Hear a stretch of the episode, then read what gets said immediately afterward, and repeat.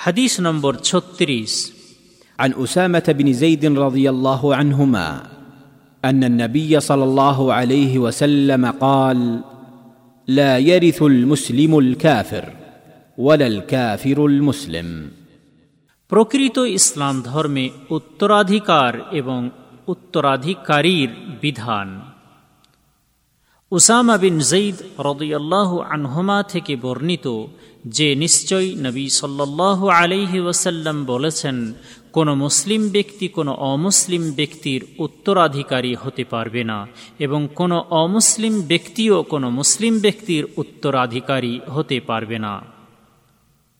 শাহেহ বুখারি হাদিস নম্বর ছয় হাজার সাতশো চৌষট্টি এবং শাহেহ মুসলিম হাদিস নম্বর এক, হাইফেন, বন্ধনের মধ্যে এক হাজার ছয়শো চোদ্দ। তবে হাদিসের শব্দগুলি শহেহ বুখারি থেকে নেওয়া হয়েছে। এই হাদিস বর্ণনাকারী সাহাবির পরিচয়। আল্লাহর রসুল সাল্লাহ আলিহি ওয়াসাল্লামের প্রিয় সাহাবি ওসামা বিন জঈদ রদয়াল্লাহ আনহুমা, তার পিতা জঈদ বিন হারিফা আল্লাহর রসুল সাল্লাহ আলিহি ওয়াসাল্লামের খাদেম ছিলেন। তিনি আল্লাহর রসুল সাল্লাহ আলিহি ওয়াসাল্লামকে সিও পিতামাতা ও পরিবারের উপর প্রাধান্য দিয়েছিলেন। ওসামা সকল প্রকার মহাগুণের অধিকারী ছিলেন, তাই তিনি আল্লাহর রসুল সাল্লাহ আলিহি ওয়াসাল্লামের হৃদয়ের নিকটবর্তী হতে সক্ষম হয়েছিলেন এবং তার সান্নিধ্য লাভ করেছিলেন। এই মহা সাহাবি অত্যন্ত বুদ্ধিমান, অত্যন্ত সাহসী এবং অত্যন্ত বিচক্ষণ ছিলেন। তাই সমস্ত কার্যক্রম সঠিক পন্থায় তিনি সম্পাদন করতেন। সকল প্রকার কলুষ বিষয় হতে তিনি মুক্ত ছিলেন। সকল মানুষের কাছে তিনি অতি প্রিয় ছিলেন এবং আল্লাহরও তিনি সঠিক ভক্ত ছিলেন। তাই তাকে অল্প বয়সে যখন তার বয়স ২০ বছরে উপনীত হয়নি, তখনই আল্লাহর রসুল সাল্লাহ আলহি ওয়াসাল্লাম তাকে একটি যুদ্ধে সৈন্যদের সেনাপতি হিসেবে নিয়োগ করেছিলেন। এবং সেই সৈন্যদের মধ্যে ছিলেন আবু বকর অমার এবং আনসার ও মহাজেরদের বড় বড় নেতাগণ। সেই সেনাবাহিনী মদিনা শহর থেকে বের হওয়ার পূর্বেই আল্লাহর রসুল সাল্লাহ আলহি ওসাল্লাম মৃত্যু বরণ করেন। অতপর আবু বকর রদিয়াল্লাহ তালা আনহু সেই সেনাবাহিনীকে ওসামা রদিয়াল্লাহ তালা আনহুর নেতৃত্বে প্রেরণ করেন এবং আবু বকর রদিয়াল্লাহ আনহ অমর রদিয়াল্লাহ আনহুকে মদিনায় তার সাথে রেখে যাওয়ার জন্য ওসামা রদিয়াল্লাহ আনহুর কাছ থেকে অনুমতি গ্রহণ করেন। ওসামা রদিয়াল্লাহ আনহুর নেতৃত্বে এই সেনাবাহিনী জয়লাভ করে নিরাপদে যুদ্ধলব্ধ বা গণিমতের মাল সহ ফিরে আসেন। তার বর্ণিত হাদিসের সংখ্যা হল একশো আঠারোটি।